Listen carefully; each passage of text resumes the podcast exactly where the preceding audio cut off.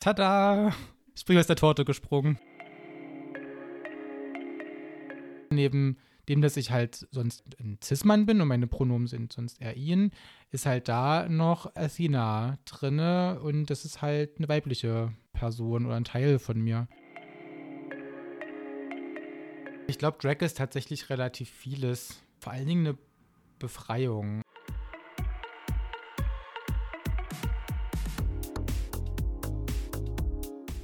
Ich freue mich auf ja, eine neue Gästin heute bei mir. Und zwar Athena Owls ist heute bei Queer Leipzig. Hi. Juhu. Alles gut bei dir? Ja. Wir haben uns, also ich habe dich schon häufiger gesehen. Ähm, ich glaube, das erste Mal auf dem CSD dieses Jahr. Da war ich auch nicht zu übersehen, glaube ich. Ja, da warst du nicht zu übersehen. Das äh, stimmt. Und dann habe ich mir schon so gedacht, hey, es wäre wirklich cool, ähm, eine Folge mit dir zu machen, mit dir einfach mal über so ein paar Sachen zu quatschen. Wer ist Athena? Und ähm, ja, das mit den HörerInnen zu teilen. Genau, und dann haben wir uns ein zweites Mal hm, ja, getroffen, beziehungsweise ich habe dich dann einfach angequatscht. Und zwar auf einer besonderen Bubble Bar ähm, auf dem Drag-Event der Bubble Bar. Oh, wann war das? War das im September? Ich glaube. Ja, genau. Ja, und ähm, dann hast du gesagt, du würdest gerne mal herkommen auch und eine Folge mit mir machen. Und hier bist du jetzt. Tada! Ich bin aus der Torte gesprungen. Ja, hast gar keine Torte mitgebracht. Psst. Vielleicht müssen wir noch erklären, was die Bubble Bar ist. Vielleicht wissen das nicht alle. Ja, mach. Also, genau. Stage is yours. Ja, tada! ähm, genau, also so, die Bubble Bar ist, glaube ich, eine Gruppe von Menschen, die einmal am Monat äh, so Meet and Greet organisieren und immer mit relativ witzigen Themen. Und ich glaube, es gab schon so eine Übernachtungsparty und ich war auf jeden Fall dabei beim, beim Flaschendrehen. Ähm, und es gab eine Drag Open Stage organisiert, unter anderem von der Bubble Bar, ich glaube auch noch von anderen Kollektiven im Süden von Leipzig. Und da waren ziemlich viele PerformerInnen da und das war ziemlich nice. Dein wievielter Auftritt war das? Weißt du, also zählst du da mit oder? Das war jetzt nicht so schwer mitzuzählen, weil es war der erste. ah, krass, wirklich? ja. Ja, aber ich hatte dich ja auf dem CSD. Ach so, aber das war dann nicht in dem Sinne ein Auftritt, oder? Ne, da war ich ja quasi Passantin. Nur ein bisschen, also eine hübschere Passantin mit schönen Haaren. Krass, das war dein erster Auftritt. Wow, voll. Hätte ich nicht, also war sehr professionell von dem, was ich einschätzen kann. Ne? Danke. Verbeuge mich jetzt hier gerade, das sieht niemand. Wie hat sich das angefühlt? Ich war einfach total happy, dass man so ein, dass ich einen Space hatte, wo ich jetzt wirklich auch länger, also wir hatten so einen Spot von fünf bis sieben Minuten und konnte was auf die Bühne bringen, wo ich Lust drauf hatte. Und das war alles so Pressure, weil ich dachte, okay, es muss was mega Nices und Tolles und Wunderbares werden. Und gut, jetzt ist es ja geworden, okay, aber ähm, war einfach ja happy und es war dann tatsächlich von diesem Performance-Druck, den es manchmal gibt und der ähm, durch eine bestimmte Fernsehsendung, die viele auch gucken, äh, Klammer auf Drag Race, Klammer zu, davon, wie ich fand, relativ befreit war und ich habe das tatsächlich äh, sehr geschätzt. Wie bist du auf Drag gekommen? Ähm, ich glaube, es gibt eine lange und eine kurze Geschichte. Ich glaube, die kurze Geschichte ist, ich habe angefangen, Drag Race zu gucken. Und ich glaube, für mich war das so ein Gefühl, was ich glaube, was viele andere, die dann Drag gemacht haben, auch hatten, von ich will das auch machen. Das ist irgendwie cool. Es war super nahbar und ich fand, die sind schon ein bisschen so wie, ich sag jetzt mal so Popstars in Anführungsstrichen.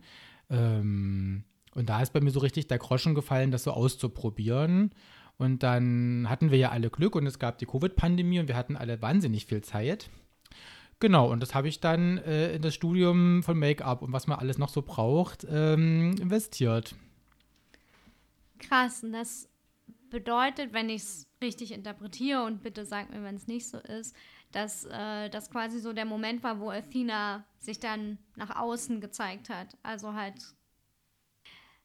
wie sag, also, ja, wie, wie sage ich das jetzt? Weil du hattest mir im Vorgespräch gesagt, Athena war eben schon immer da. Und ähm, so wie du es halt gerade erzählt hast, klingt das eben so, dass das so dieser Prozess war, ähm, wie äh, sehr sie sich dann in der Art und Weise eben auch anderen Leuten zeigt. Na, vielleicht ist so ein bisschen diese Metapher mit so einer Matroschka, vielleicht hilft die. Also, die hat ja so verschiedene Puppen, die man so ineinander steckt und dann kann man das quasi aufmachen, dann ist halt die nächste drinne.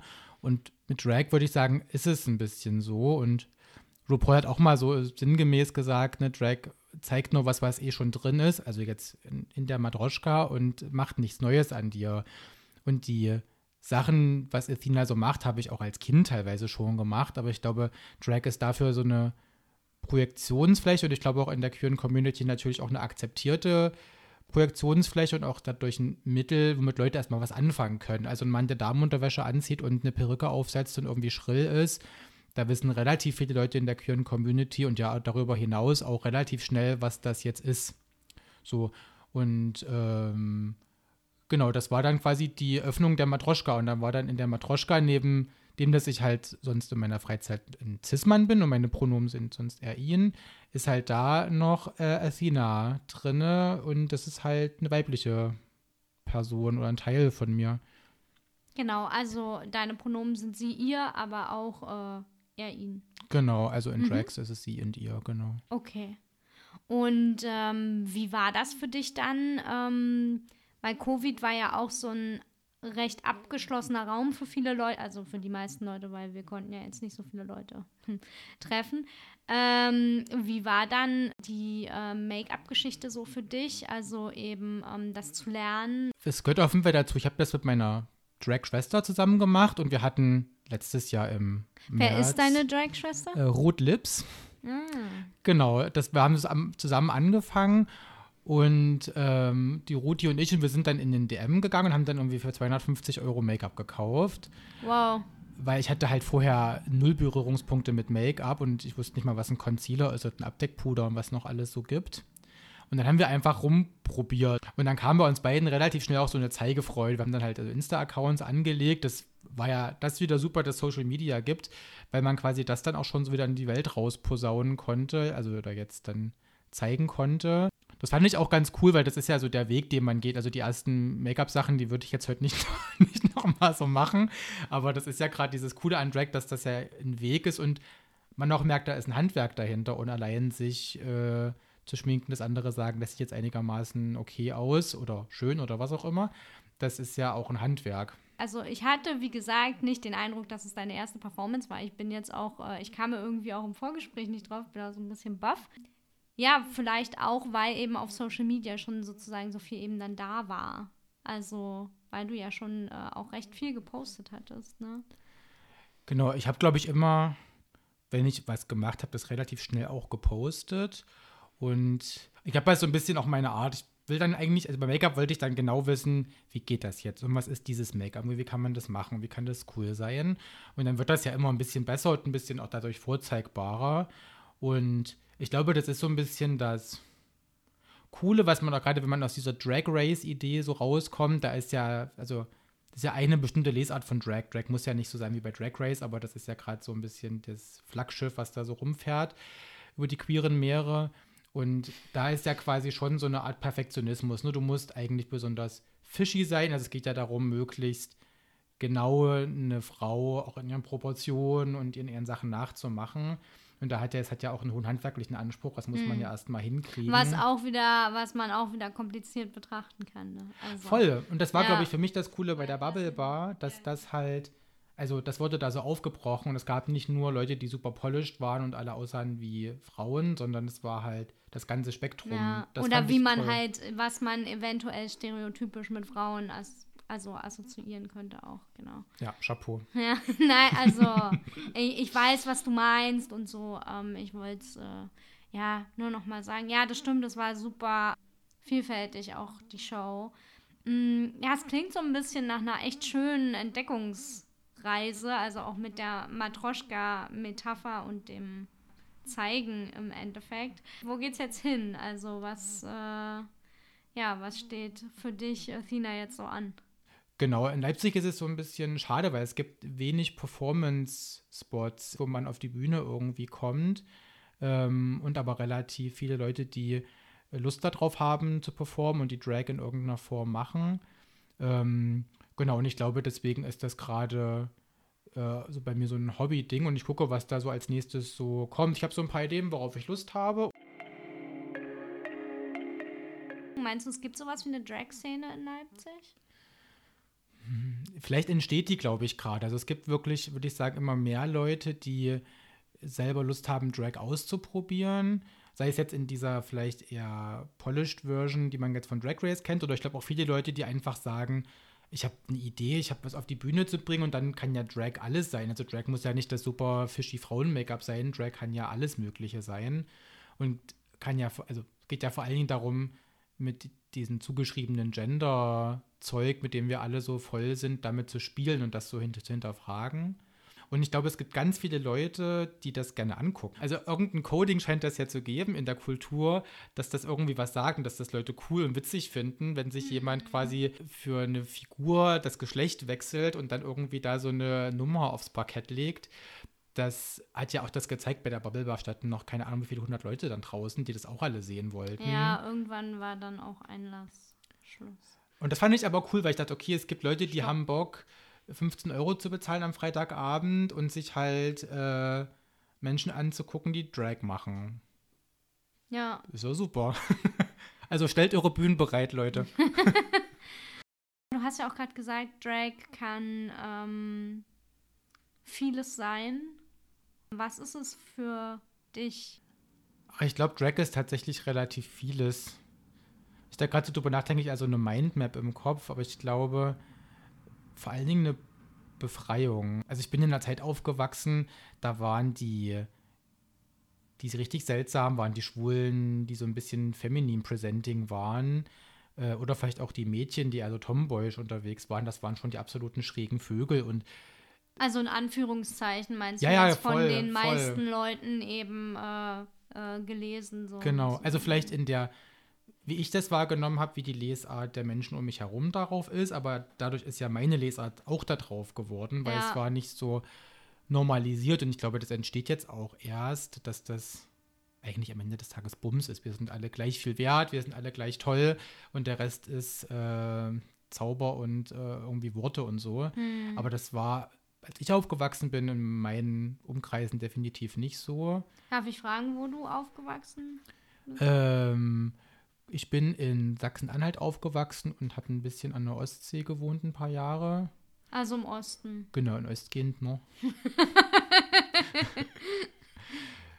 genau, und ähm, es gab, also die, also wenn ich mich erinnere, meiner Kindheit, was so queere Menschen waren, das mm. waren, in den kannte ich nur aus den Medien, ich kannte im Umfeld keinen und wenn, dann waren das Leute, die wirklich auch gemobbt worden? Um es ganz kurz einzuordnen von den Jahrzehnten her, also du brauchst jetzt nicht sagen, wie alt du bist, aber so Kindheit, äh, Osten reden wir über welche Jahrzehnte ungefähr? Ich bin unter 50. okay. Nee, ich kann sagen, ich bin in den 90ern.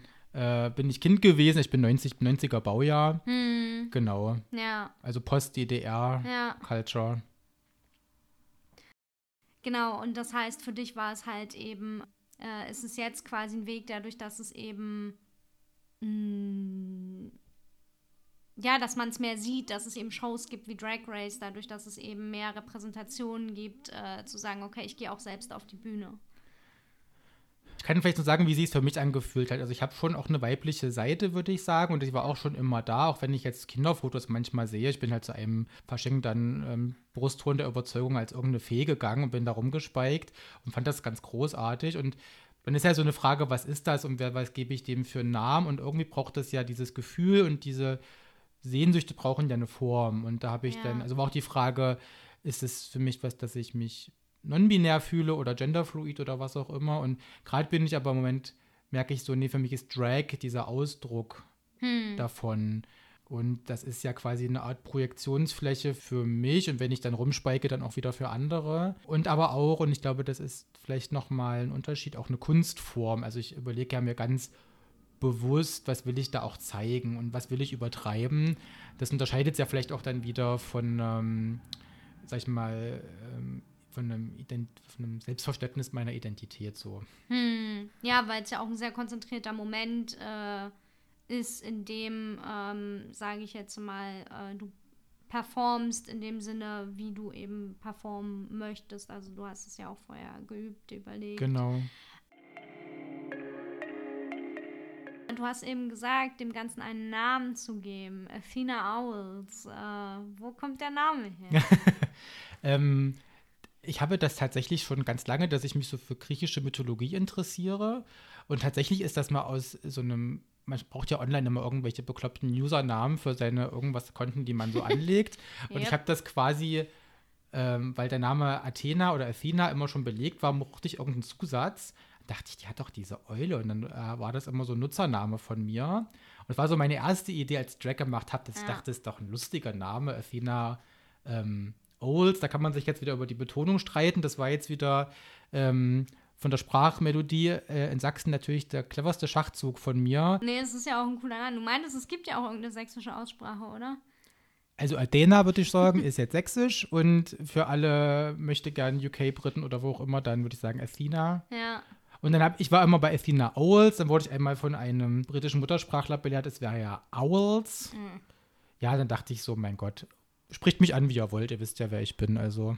Ja, es ist ja auch immer ein persönlicher Ausdruck, der dann noch äh, mitschwingt, je nachdem, äh, ja, was man dir dann noch mitgeben möchte. Und es ist auch, eigentlich, kann ich sagen, meine Art, Leute dann ins Gespräch zu verwickeln, weil die müssen sich dann mit mir erstmal unterhalten, wenn sie meinen Namen nicht verstehen. Also. Ja.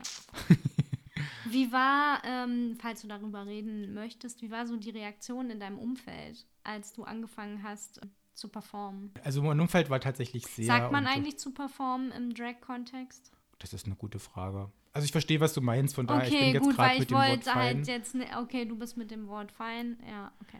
Also mein Umfeld war ziemlich supportive und ich habe auch immer viele Ideen mit meinen FreundInnen besprochen. Ähm, und das war so cool und da war eher so dieses, die kommen dann auch zu den Auftritten und wenn ich da irgendwo rumspeige und unterstützen mich, weil wie gesagt, manchmal ist man dann ja motorisch auch ein bisschen eingeschränkt, wenn man da mit irgendwie yep. Silikonbrüsten und dem ja, Outfit und allem. Das ist auch so krass. Also Richtig. hast du die selber gemacht? Nee, das habe ich tatsächlich bestellt. Weil das ist halt immer alles so ein Handwerk. Ne? Also ich habe jetzt so einen guten Grundstein für mich, wie ich Make-up mache. Es hat auch eine Weile gedauert. Und ich habe, also es gibt Queens, die machen so tolle Perücken und das ist aber wirklich für mich manchmal so eine Herzoperation.